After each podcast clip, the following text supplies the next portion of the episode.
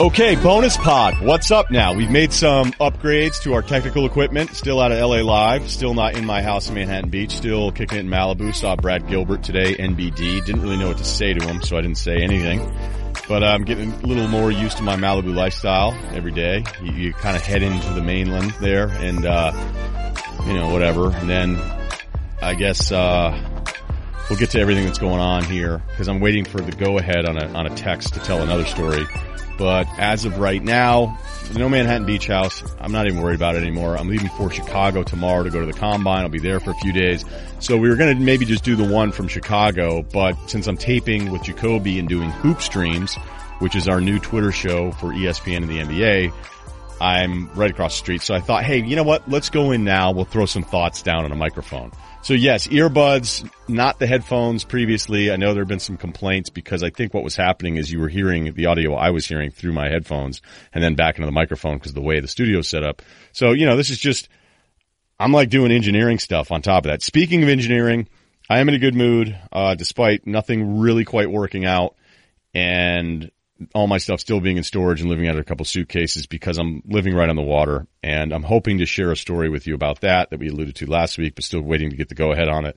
But yeah, I was, um, I was hanging out. I was reading a book, jumping in and out of the water and started messing with, uh, with this sand canal and started working on just trying to re-rig the whole water dispersal from this mountainside into the ocean. And then I thought, man, if anyone ever saw me, they'd go, what was Russillo up to today? Be like, you know what? I think he was really high making sandcastles by himself because there's no way, um, he, like you couldn't do that not high. Well, I did it not high, although I'm not a, I wouldn't say not a big pot smoker. I, am not remotely into it. Um, not anti it though. Fight your fight. So, uh, yeah, that's my day today. So, you know, anytime outside, anytime with the water, I'm always in, uh, pretty good spirits. So that's an update on that. Shouts out to you. Pro, yeah. uh, not anti, but not pro weed Russillo. Yeah, right. Like I think there are people that are too into weed. Well, especially there, especially on Venice and like, the, have you have you met the what is it, the devil at Venice Beach yet?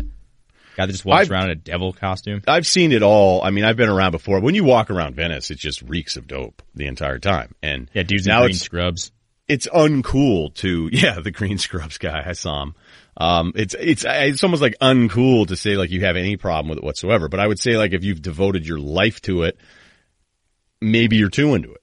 That's all. That's all I'm saying. But yeah, never, never did anything for me. And I've always said for years, I felt like guys in college that had no personality whatsoever, nothing to add to a group at all, always get the benefit of the doubt and really a social pass just because they smoked weed late at night. Definitely. So they, yeah. So they'd be like, he's oh, interesting now. Yeah. What's up with Topher? Oh, he's just so mellow. He's a cool dude. I'd be like, you know what? It's been three years. I haven't seen him do anything cool. He's never said anything funny and girls need to stop hooking up with him because he, he's not that, like once he's out of this little cocoon of the dorm and having an eighth, it's over for Topher. It's over. If Topher has to go into a bar in New York City, guys in suits, coming from AIG, Topher's got no shot. It, it's, it's guy in happy hour suit guy with the tie off. He's minus 10. He might be 11 by the time happy hour even starts. Honestly so, though, if you're, if you're going to be a stoner like post college too, you got to be like Mike from Chicago. That guy used to go always call on life advice. At least he was like entertaining and he seemed like he had personality.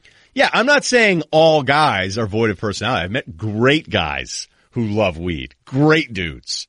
But, you know, you start working construction and guys are getting high before you're going 40 feet up on a ladder. I mean, maybe it locks you in. Me personally, I don't want to be hanging onto a 12 inch runner going, all right, man, the Allman Brothers are, oh, Dickie Betts is so tight right here. so let's get to basketball because I didn't want to do just all basketball all the time, but as this pod starts cranking up, this is kind of what we're doing. So we got the lottery. I've got a little Phoenix Orlando exercise for you.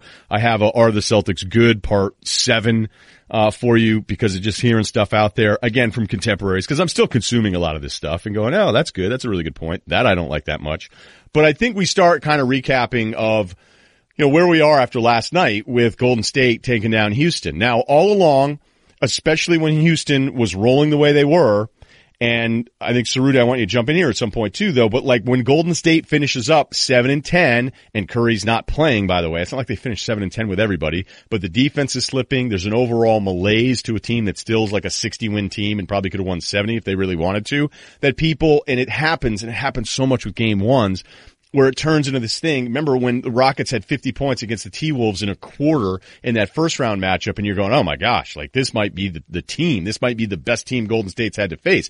No, Oklahoma City, I think is better than this Houston team that was up 3-1 on Golden State. And you guys know me that I'm not like the biggest Thunder dude of all time. And that Cleveland team that came back from 3-1 in that same playoff year, 2016, that team I believe is better than Houston.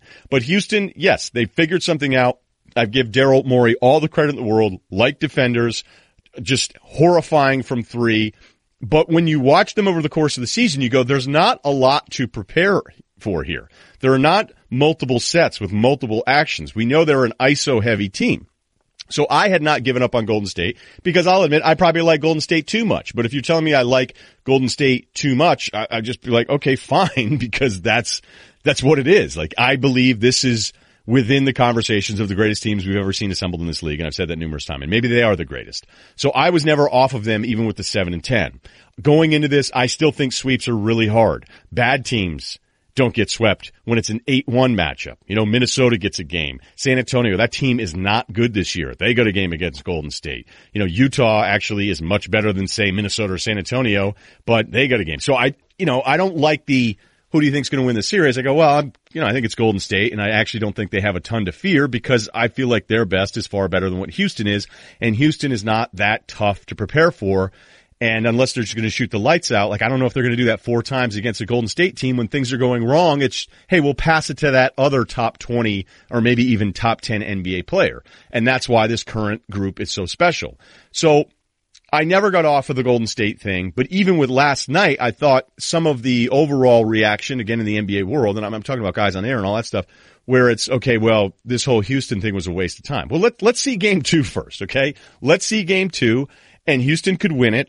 Uh, it's not going to make me go, oh, wait a minute. Now, maybe is Golden State in some trouble here? But there is always that human element of we're a pretty good team. We won 65 games and we got kind of, I don't know, it's weird. They didn't get really run off the floor but the final score makes it look bad. But if you watch the entire game, it felt like Golden State was very much in control.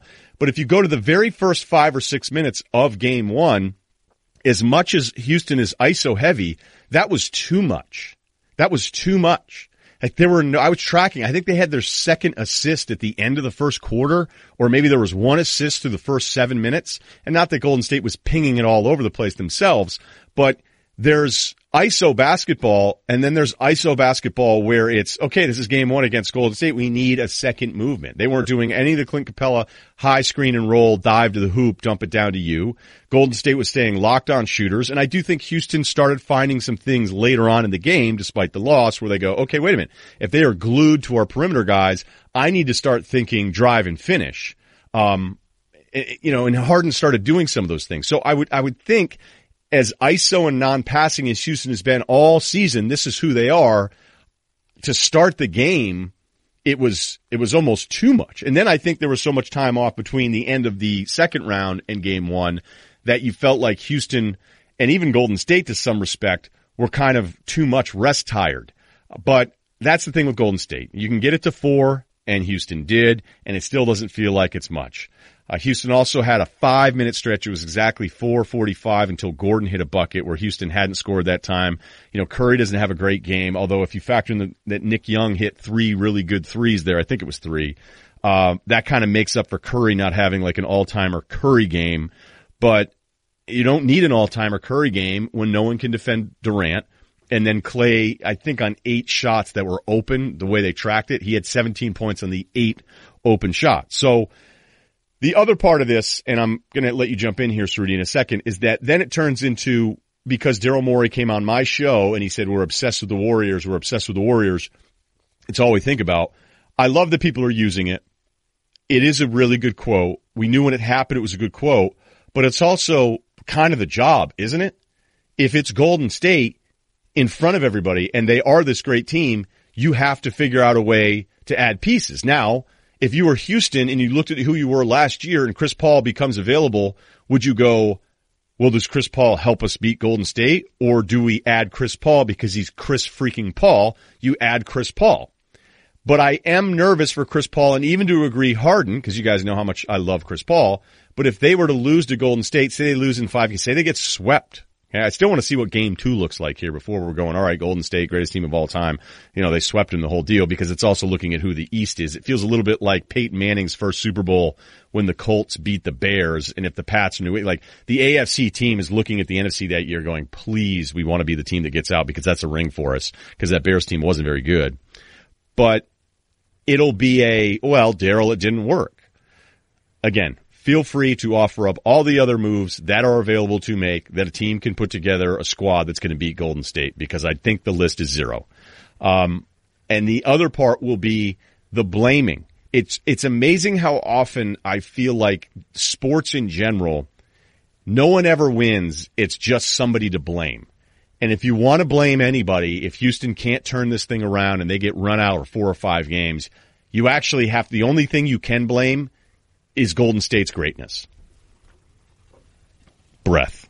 Yeah, I mean, I, I agree with you. I, I, I think you tweeted last night, the whole thing about like, let's not blame Harden and Paul if they lose this series, but that's, that's what's going to happen. I mean, people are going to be like, oh, they came up short again. Look at those two losers. And you're like, well, everybody else is a loser if that's what we're comparing this to. So yeah, like that won't be fair. That won't be like, I look at this as, you know what Houston did?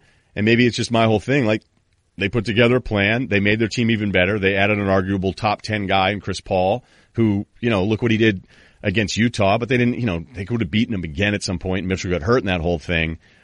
But I, I don't want to turn this into, oh, this, you know how I used to always do that test with Danny or Van Pelt when I'd be co-hosting and I'd say, did someone we not necessarily even have to respect, but somebody, is it somebody who said it that has a platform or is it just somebody said it? And I'm guilty of it. I'm better at pointing out other people doing it wrong, but I'm guilty of it too. But I'm going to try to keep doing that and going, all right, like, do you think it would be some, do you think someone you respect, Cerruti, as a basketball voice will say, oh, well, figures Chris Paul, James Harden, what have they ever done on their own? No. And that's coming from someone who before this year was definitely not buying into all this James Harden hype because I was like, I can't get game six out of my mind last year.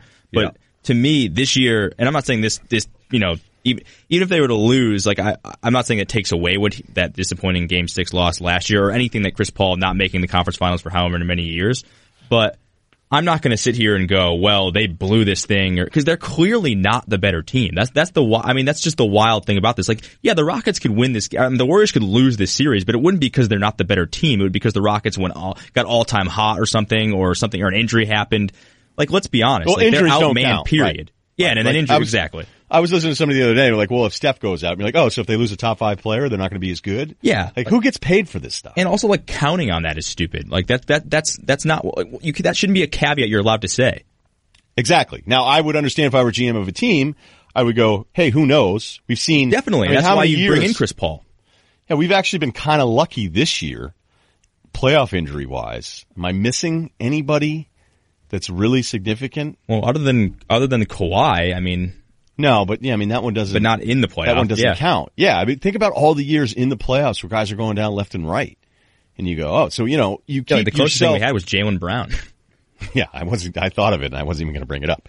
Speaking of uh, the Celtics here, so let's do this game because I uh, disagree with Rachel Nichols. She did a, a really awesome open on the jump about you know let's because now it's turned into the Celtics are awesome, and that like because I've been the wow this is incredibly surprising. I can't believe this. Um, you know, it's not that I can't believe they did what they did to Cleveland in Game One.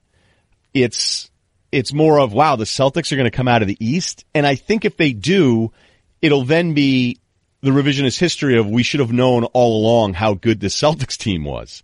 And I'm like, really? Um, okay. So you're telling me if a team with Rozier, Horford, Jaylen Brown, and a rookie and Jayson Tatum at the beginning of the year, I said, yeah, they'll come out of the East. You would have gone, yeah, I could see that. Well, of course not. And we also didn't, as much as I love Tatum and thought he should have been the number one pick, and felt like totally like, wait, wait a minute, Ainge, the best GM in the league, is like doing this for Tatum. Maybe, maybe I, you know, maybe Tatum is going to be this good.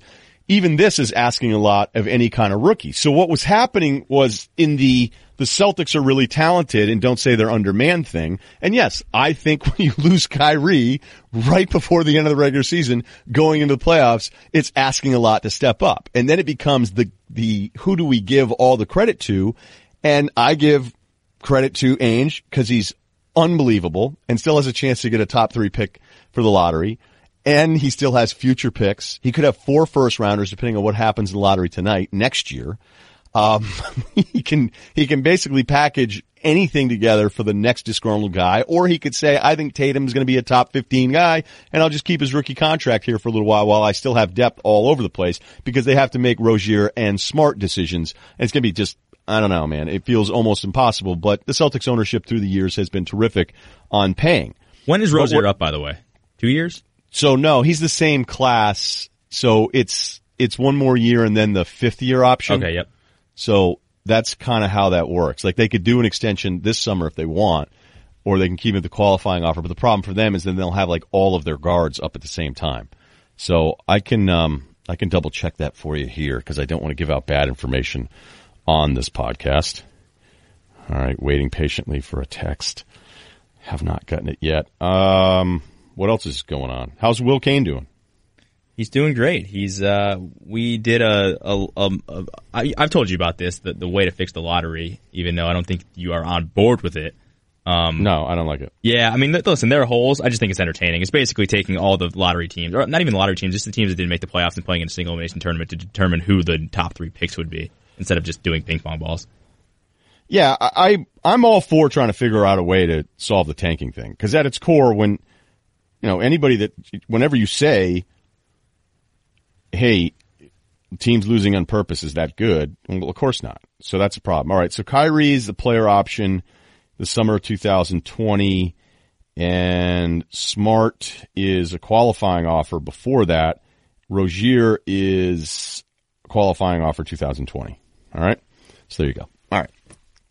So what, what I've heard in this pro, this, this super talented team, it's, it's just so ironic to me as the guy that stuck up for Al Horford forever, like had a weird obsession with him, but yet I still know who he is and I know who he isn't. But now everybody, everybody's telling me, well, he's a number three pick.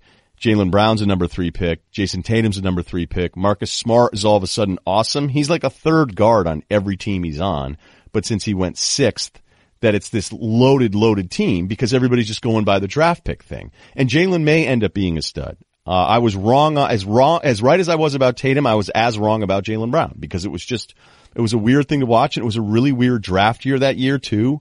And, you know, I don't, I don't think that you can just say, well, anyone that didn't realize the Celtics were this talented, uh, well, if we want to do that, if we want to do the draft pick thing, then how about this one for you? The Sixers.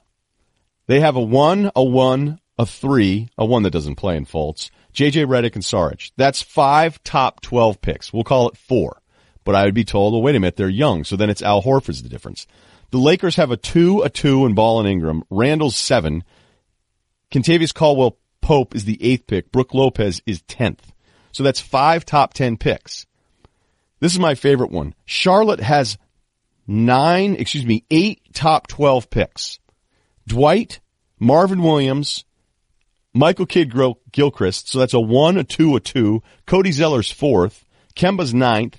Frank Kaminsky's ninth, and uh, Frank Kaminsky, sorry, uh, Malik Monk's eleventh, and um, you got Lamb twelfth.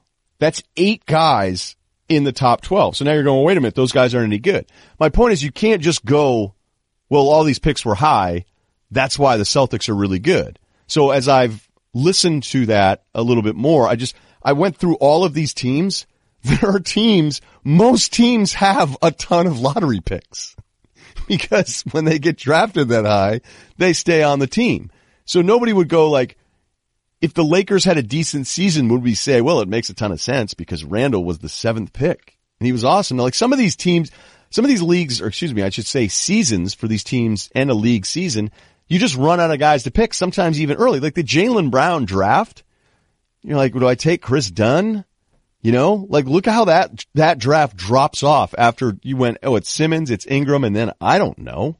because nobody else really ever got you excited. And maybe Jaylen ends up being the best guy and that's terrific, but you can't just do, like, look at the Wizards. They've got a one, a three, and a three. Wall, Beal, Otto Porter, and Markieff. Phoenix, now, I, I can't even count Tyson Chandler here. He's the second pick, but he's 35. But they've got a fourth in Bender, Josh Jackson a rookie at five, Alex Len's a five, Marquese Chriss is an eight, Brandon Knight didn't play this year. Um, Elfrid Payton, who they grabbed this year, is 10th. Uh, Devin Booker, who's their best player, is 13th, and then TJ Warren's their 14th. So the point is, is that if you want to tell me a team's really good, just because their draft picks were high, I'm going to be able to give you 10 or I stopped doing it. It was boring. The Charlotte one's the best though. I mean, eight picks and I, I screw up Frank Kaminsky's name all the time. I always give him an extra syllable. Kaminsky? Yeah, I don't know. I don't know. So, um, little, little side project there. Does that, would you have said, hey, good segment, or we'll put that on the podcast if I were still hosting a radio show? That would have been maybe like the back end of an hour segment. That would have been a bonus. Yeah. Bonus. yeah. But it made the show, but you know, not not a lead. Or maybe, no, I don't think I would have opened. That would have been one of those. See how good of a segment that was? I did all this work and then somebody'd go, yeah, you kind of lost me once you got to the Charlotte thing. Malik Monk went 11th. Oh, that was, that's super interesting, Ryen. Okay. Speaking of the draft. So now as we gear up for what could happen in the lottery here, and I'm fascinated at the prospects of what he, what, what, uh, what Phoenix is going to do here. Because when you think back in Phoenix, you go, has Ryan McDonough done a very good job? And you would say, well, at this point, no, he hasn't. Um, I respect Ryan. I think he is really good, but it just hasn't happened for him. Now, is he atrocious at this? Or kind of like Orlando, and I'm going to lean on Cerruti here a bit. I went through each of their drafts going back to 2013, basically when they've always been in the lottery here, except for the Sabonis pick that was traded two years ago. But can you pull up the 2017 draft back there, Cerruti, and do this along with me? Is that possible? Yes, pulling it up now. Hold on. Let's see. Wow, hard two mic adjustment. 2017, 2017. Okay, what do you need? Okay, so pull up 2017. Give me the first round in order. I'm not asking you to recite it because that wouldn't that wouldn't even make this podcast. Okay, Okay, 2017, which would have been last year. 2017. Okay, so um, so we know it's Fultz. Fultz, no Ball, Tatum, Yep. uh, Jackson, De'Aaron Fox, Jonathan Isaac. Yes. Okay, so Orlando, Orlando takes Jonathan Isaac. Love the pick. Still don't know. But what you have to do sometimes when you're looking at teams is you have to go, is the guy making the call terrible? Or is that kind of who they were stuck drafting? You know, like not every third pick is created equal here. Not every seventh pick is created equal. The 2017 draft is going to go down as one of the great ones in history. I believe that. And we're going to go, how the hell did Donovan Mitchell go here? We still don't even know what's going to happen with Dennis Smith Jr. You know, Tatum going three, some of the stuff. I like De'Aaron Fox. Jackson still a question mark. Isaacs, I think could still be good. Lauri Markkanen, you know, there's, there's some good stuff in this draft. And the more I'm looking at 18, and I'll do this later, I'm wondering if this is going to be great or a disaster. Like I feel like this is feast or famine. There's the just so I- many bigs, and I, who, I don't even know if any of them are good. I got Bamba scares the crap out of me. Bagley scares me. it's deep with potential, but I'm starting to do all my synergy stuff now and writing my own scouting reports for it. And like last year, I used to get so excited. I go, you gotta be kidding me. Like, how is this guy going to end up at 12? You know, and I'm not telling you like I knew about Donovan Mitchell, but you would look at Yeah. certain guys going, I'm running out of slots and I still have this guy on the board. This year it feels like a bunch of guys that I was supposed to be excited about, but I also could see the 2018 draft looking back in three years going, dude, everybody sucked. Um, Doncic, by the way, more work I do on him. I'm going to get it out there first. White James Harden. You know what? Because of the non-athleticism thing. Yep, it's a little slow. It's deliberate. The way he plays, um, screen and roll, kind of getting himself ready into the shot, but also Harden. You know, the thing about him that I love Hey, is Harden's Shouts out to shouts out to you for not sending Toni Kukoc, by the way. No, I try super hard to do white black comps. Yeah. Oh, you know, he reminds me of a taller Ginobili. He's kind of like a black Bobby Sura. I'm going to try to do that in hoop streams tonight. See if That would be so good. Yeah, because we're getting, you know, we're doing it. Like, who does he remind you of? Like, kind of like a black Bobby Sir. Although Bobby Sir reminds me of a black Bobby Sir. so that's. Do you know anything about Bobby Sir? I know Bobby Sir. Yeah. Come on, dude. What were you like four? Yeah. I mean, like I don't know a ton about him. I So you were I- locked in early. Well, I wasn't locked in. I just know him. I, I know of him. I know kind of. I, mean, I, can't, I can't tell you a ton of facts about him, but I know who Bobby Sir is. You don't have a ton of Bobby Sir facts? Yeah. Okay, that's cool. No, check them out. For the youngsters, listen to the pod, rate, review, and subscribe. And we got to, uh, I, I'm running into way too many people that don't know about the podcast. And the numbers are really good and I'm happy about that, but they could be so much bigger. Uh, and I'm, I'm, I'm shocked at the number of people still reaching out to me all the time going, can't wait until you're back on the air somewhere. And I'm like, well, I've been doing a pod almost every week since I left the radio show. I went and bought um, some stuff at Nike the other day, and the guy was like, "No way, no way!" You know, talking it out. He was asking me NBA questions. I bought a pair of shoes that now I actually regret buying. Um, don't like Nikes? them at all. Yeah, I know. Big Nike guy over here, and I bought a pair of free runners that I really liked the look of them, and then I worked out in them, and I went, eh. I think they have some new return policy. I try not to be difficult with Nike, but uh, we'll see what happens. So then I went to throw him the credit card. He goes, "Can I just see an ID?" And I'm like, ha ha ha. He goes, no, it's store policy. I was like, you just said, hey, are you Ryen Russillo? We just talked about the NBA for five minutes. hey, rules are rules, dude. Rules are rules. And I didn't, I didn't like give him anything for it. I go, all right, cool. I like this. But at the same time, that was kind of weird. Like that doesn't happen a ton where you go, oh, hey, you're this guy. Yes, I am. Okay, cool. And then he's like, I need, I need to see an ID. I was like, you are a stickler. He was also wearing skin tight tights. He was in great shape. Only or said. like basketball? Only. No, no, Oh, no. man. What kind of shirt? Kind of like a zip up. So I got to tell you, I liked it. below the waist, or like was Nope. that all Oh, out? no. all Nope. out. Okay. I did it once at the gym, and I went, I don't think I'm going to do this. Because I love, I love the, the, I love the tights. I love the, the, you know, the compression pant or whatever. Like not all those NBA guys wear. I wear those, even though I look like an idiot because I'm not jacked. But I think that's cool. But I, I also wear shorts with them. I don't just wear them by themselves. Like that's like a to situation. Yeah, the To To could pull it off, but He also did There's no a guy. shirt.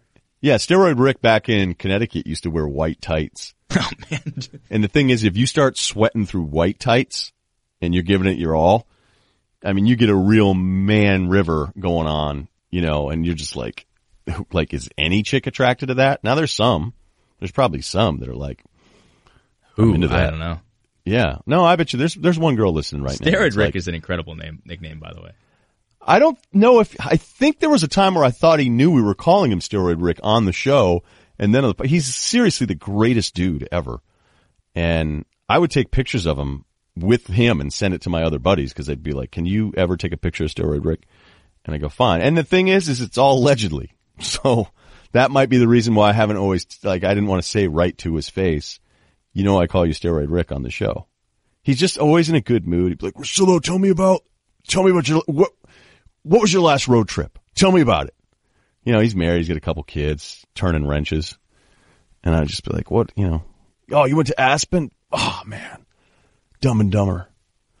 and I didn't, and I didn't know that, by the way, dumb and dumber filmed in Breckenridge. So, you know, if you're out in Aspen and you've had a few pops in you and you start talking to some lady after a couple runs down the slopes and you go, man, now being here, I can totally see some of the things I saw in the movie. She's going to go, you're a poser. Um, and forget it. So back to, uh, Orlando and Phoenix and their draft stuff. Okay, so or- Orlando takes Isaac. Like who after him? And we could do the Mitchell thing. And I don't. I hate. That's such local radio stuff. We used to do that all the time. Be like, oh, the Celtics have the twenty second pick, and they could have had Manu Ginobili. And you just go, everybody could have had a man. Like figure it out. The world missed on Manu Ginobili. Like you can't do this all the time. So if any fan base or any local talk show is going, oh, we could have had Spider Mitchell. Could have. Yeah, you're right. I mean, but clearly people were just off in the evaluation there, and it was even better that Pitino didn't think he was ready. What was Um, the knock on him though? Like what? what combo, but combo's not that bad. I mean, athletically in the way he drive to the hoop and that kind of stuff, when you go back and watch it, you go, man, this is really good. Um, the shot was, I wouldn't say broken, but I don't think people thought he'd shoot it as well as he did, even though his shot fell off a little bit. Um, and, you know, some guys athletically, once they get to the NBA and the way it plays out, like their athleticism becomes more of an asset in a more open approach than say a rigid style and Louisville's, you know, a bit rigid, I would say. So yeah, I, I think people just kind of looked at him as like, is he, is he crazy, crazy athletic? Like he was pretty good, but I don't know. I feel like sometimes people are like, oh, he's not Westbrook. You go, dude, nobody is. Nobody is. All right. So I've spent too much time on this. So yeah, Mitchell, Kuzma, whatever. Everybody missed on Kuzma too. Even though he lit up the combine, so don't let anybody tell you the combine's totally pointless, because that's not fair. Is it the greatest hoops? No. Is some of it pointless? Yes. But can guys show up and do their thing? Absolutely. TJ McConnell was paired up defensively against this foreign kid, and I've never heard from this foreign kid enough or ever again. TJ McConnell just performed an exorcism on this kid, and I've never heard from him since. McConnell, the kid couldn't bring the ball up, and he didn't want to go in in the second half. Um, all right, man, I'm sorry, I'm t- wasting too much time. So Orlando 17, Isaac. Okay, 2016, that was the Sabonis pick. Um, right? Yes. Yep. When you look back on that, they gave up a lot for Serge. But then again, They- Oladipo, you know, Oladipo was average for four years, and then he was he was even worse with Oklahoma City, and then his PER went from 13 with OKC to 23 with the Pacers. Uh, 15, you just kind of miss out. So pull up 2015. It goes uh, Towns, Russell, Okafor, and then it's Porzingis. And Philly should have taken Porzingis, but Hinkie was beside himself with anger that he couldn't get a workout with him because they didn't want him to end up in Philly because everybody thought Philly was a joke back then. So that's a scary one. Although if they get Porzingis, do they end up with Simmons so we can play that game? Um, so then at Hezonja, you're going, all right. Like after that, what is it? Mudiay? Like I hated Mudiay. Yes, and I remember people saying, "Hey, they should have taken Justise Winslow." Like, you know, Right, and- and either Winslow- small forward you want. He's kind of been a disaster to this uh, point too. Winslow, I'm still hoping, holding out hope a little bit, but he's probably going to be this guy that's a little frustrating. That there'll be certain nights that remind you of why people are excited about him. But so the point is, like Orlando, you go, all right. So then before that, Hezonja, then it's Aaron Gordon at four in 2004. That was another one where like they just missed out on, on what, what people thought was the top few picks. Right. So do you have that draft? I do. Okay, go go through the top and then go a couple behind him. That's Wiggins, Parker, Right. and Embiid. Okay, so when you stop there, you go, damn it. Like my point that I'm making is that Orlando, it's not like Rob Hennigan sucks. It's that a lot of times they just sort of landed in the slot that sucked. They've been incredibly unlucky. Now, Right. again, in that draft, they also traded up and traded another first round pick to get Elfrid Payton, which is another disastrous move. Right. So they took Payton there. I didn't really get that one, but people were really high on him because of his defense. They thought he was going to be a defensive changing type of point guard. I can't believe, I mean, this is going to sound, old, but I just can't imagine he'd want to play basketball with his hair like that. Yeah, it's Like, got, it- I don't understand. It's got to get in the way. It must weigh you down. I mean, Yeah. It's, insane. But then again, remember that that was uh, Hinkie fleeced the Magic too because they, I think, what the Sixers were at ten, and I, for, I, the, the word was, and you'd know this better than I would, but apparently like that the Magic really wanted Elfrid Payton, so the Sixers basically fleeced him into giving up another first round pick, and they ended up with Dario Saric, who's the better Yeah, player, that's- who's a better player anyway. That's the, that's the Saric. Um, okay. All right. So I just got the okay on a, on a, on a text that I've been waiting for, and this is super important. So Phoenix, by the way, they go Josh Jackson, the Dragan Bender, Devin Booker, TJ Warren, Alex Len. Like the Alex Len draft's another one you go, I don't know. There were guys that went ahead of, you know, the same thing with the Oladipo thing. So my whole point is, is like you could sit there and say Rob Hennigan and Ryan McDonough are terrible at their jobs. I don't, the evidence would tell you they haven't done a good job because we keep track of wins and losses here. But ultimately, a lot of this has more to do with like where do you land? Do you land in the does the lottery go your way in the year it needs to go your way? And that has probably told the fortunes of GMs and franchises more than any skill. Okay, um I got the go ahead here from Charissa Thompson to tell the story, so I got to do it in about 15 minutes, which will lead Oh, to follow up wow. questions. Right. So I'm living at Charissa Thompson's house. Uh, we are just very close friends before everybody goes down that road, although I have an awesome name dropping thing to pull this around. And her place is in Malibu. And, uh, you know, everybody knows that already. Anyway, and a stalker was there. So what happened was she's gone. The first night I was there by myself, I came back. I went down the street to grab some food.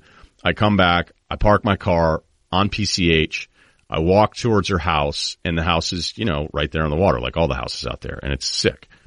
And as I'm walking to the gate to be able to open the gate, the motion lights start going on and they flick and then all of a sudden I see this dude. This dude is standing there, late thirties, white, kind of sloppy, but not homeless sloppy, but just, you know, baggy jeans, hoodie, uh, mesh hat, dad shoes, and a big red suitcase. And I noticed immediately like a bright white baggage claim tag. And I'm like, Hey, what's going on? And we have the video of it too. So I went back and watched all the video. He's like, Hey, how's it going? He's totally calm I'm like, hi, uh, I'm Ryen. I was like, are you looking for Charissa? And he goes, yeah, I'm staying with her. I'm like, you're staying with her? I was like, well, I'm staying with her. And he goes, well, all right. I'm thinking, okay, look, I don't know everybody in Chris's life. We're pretty close, but there's plenty of people in my life she doesn't know. I don't know everyone in her life. So I'm thinking, is it a weird cousin? Is it like a guy she knows that's like hooked on opioids. Like this is kind of weird because he's a little sloppy. He doesn't look like somebody to be hanging out in Malibu and staying at Chris's house for a week. And he goes, no, no. He's like, I flew in. Um, I'm here to surprise her for her birthday, and her birthday actually was that week. And I went, all right, well, you know, I'm I'm trying to give this guy the benefit of the doubt, even though it's really weird. And she's not even there. She's going to be gone for like a week. And the whole point was I was I was going to be house sitting. And I'm thinking, well, Charissa definitely would have told me if somebody was staying here. Cause I'll admit there was even a half a second where I was really selfish about it where I go, Oh, dude, this guy looks like he sucks. Like I'm gonna have to watch a game with him or something tomorrow night or get a meal. Very much. Like he doesn't, he doesn't have a car. Like I'm not, I'm not gonna like, I was gonna do writing solo Malibu Ryen time. Like I don't want to hang out with this dude.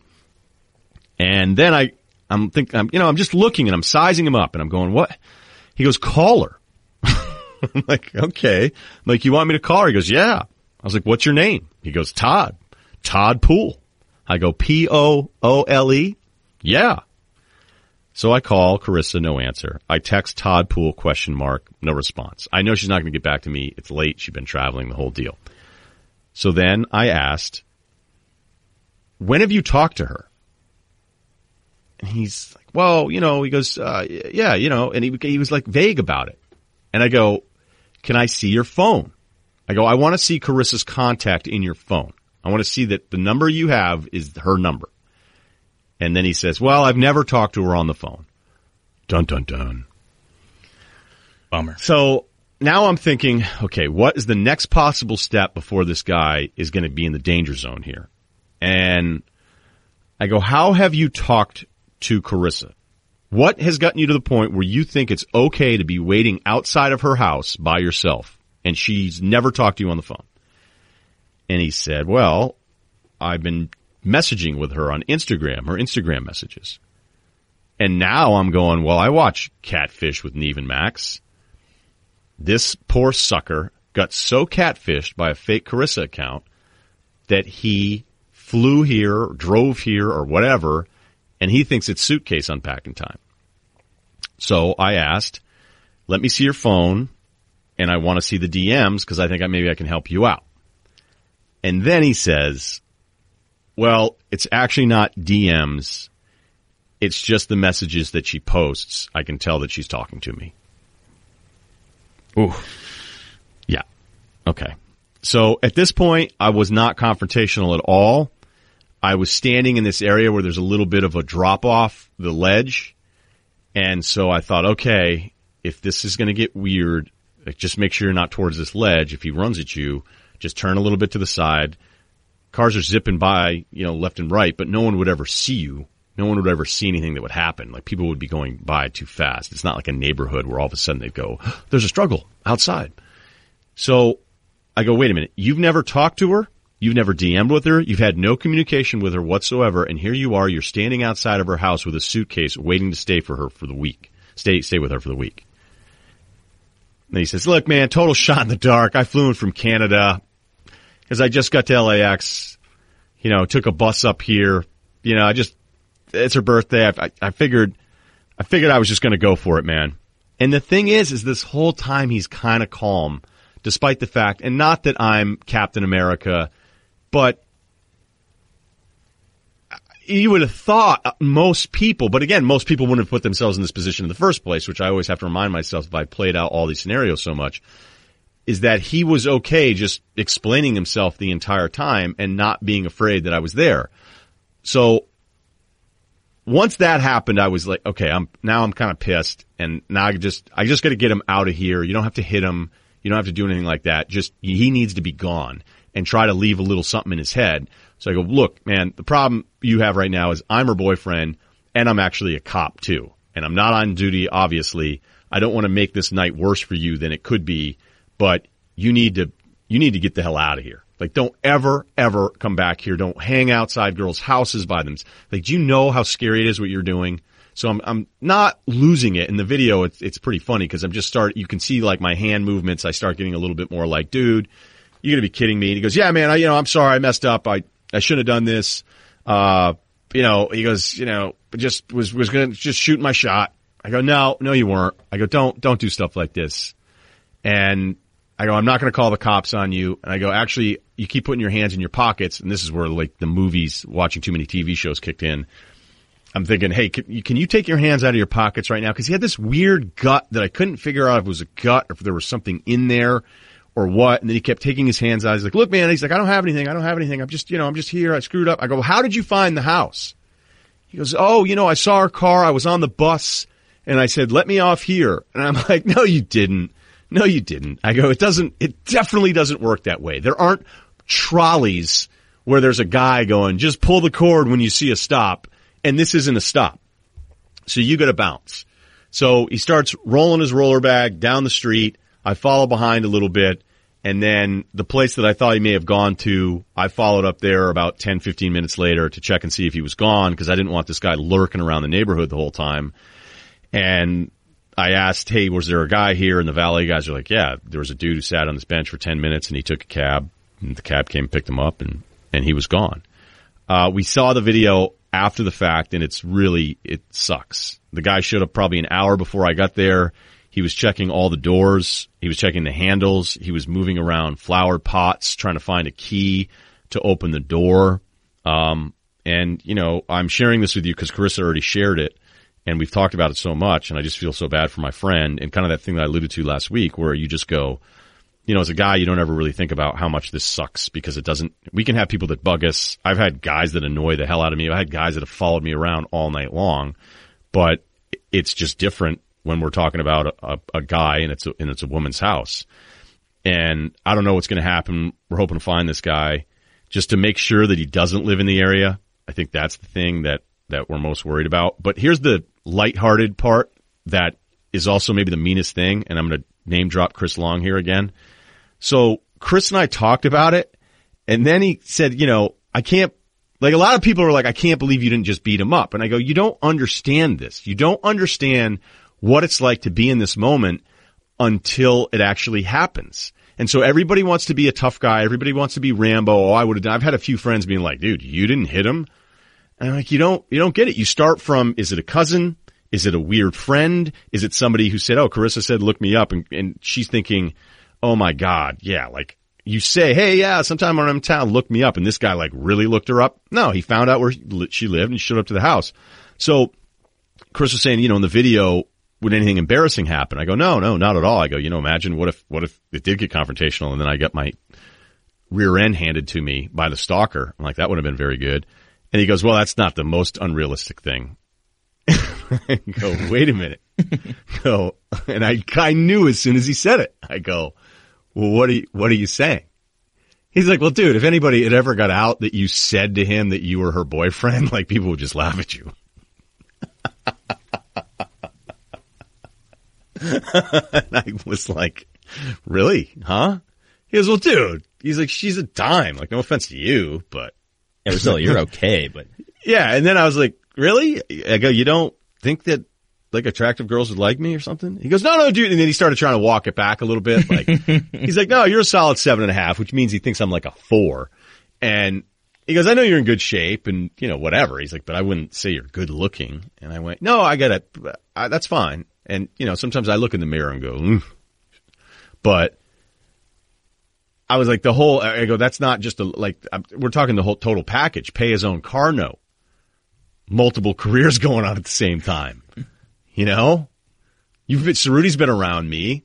You know, there's not, there's, I would, I would like to say that the best version of me is pretty good. Yeah, you know, you're clean. You, you, you have expensive taste. You like nice food. Right. Like I have, I didn't know all the stuff. Like when I took a girl out to PF Chang's when I was 31, I thought I was killing it. And there's guys right now listening going, what's wrong with Yeah, PF wait. Chang's? And you just, you got to stay in the game long enough to learn certain moves and certain things. And there's just things that are going to impress girls a lot more. And I think I've, I've kind of over the years mastered like which lane to go and which lane not to go. And he was just destroying me as I'm telling this story, story about a stalker. Uh, he, he just, he was like totally going, man, you know, good thing. He goes, good thing that didn't get out. And know what I did, did, uh, as I stutter through this thing here at the end? What I just did was I outed myself on the whole thing. So anyway, I wanted to share that story with you, not for a, uh, cause I didn't really do anything, you know, I, this isn't, it'd be a lot cooler if I, I don't know if it would have been cooler because then there would have been something where he could have said, "Oh, this guy was walking down the street and he just jumped me," and then you know somebody cops show up and they go, "Hey, this isn't even your house." I'm like, "No, I'm house sitting," and they'd be like, "Charissa Thompson, yeah, right, bro." Chris Long and the cop don't believe. Yeah, Chris Long and the cop, they don't care. But yeah, all I right. mean, it could have been like, listen, like it could have been way worse than than what it was. What we try to do is we try to say that of all the scenarios, the best one happened. All right, can we do this? Because I got to bounce to go tape hoop streams. You can do a full string of follow ups later on. Boom. Okay. All right, everybody, be safe out there, and we will be live from Chicago, Russillo Show podcast. Subscribe and get other people to subscribe. Let's make this thing like a virus that you like.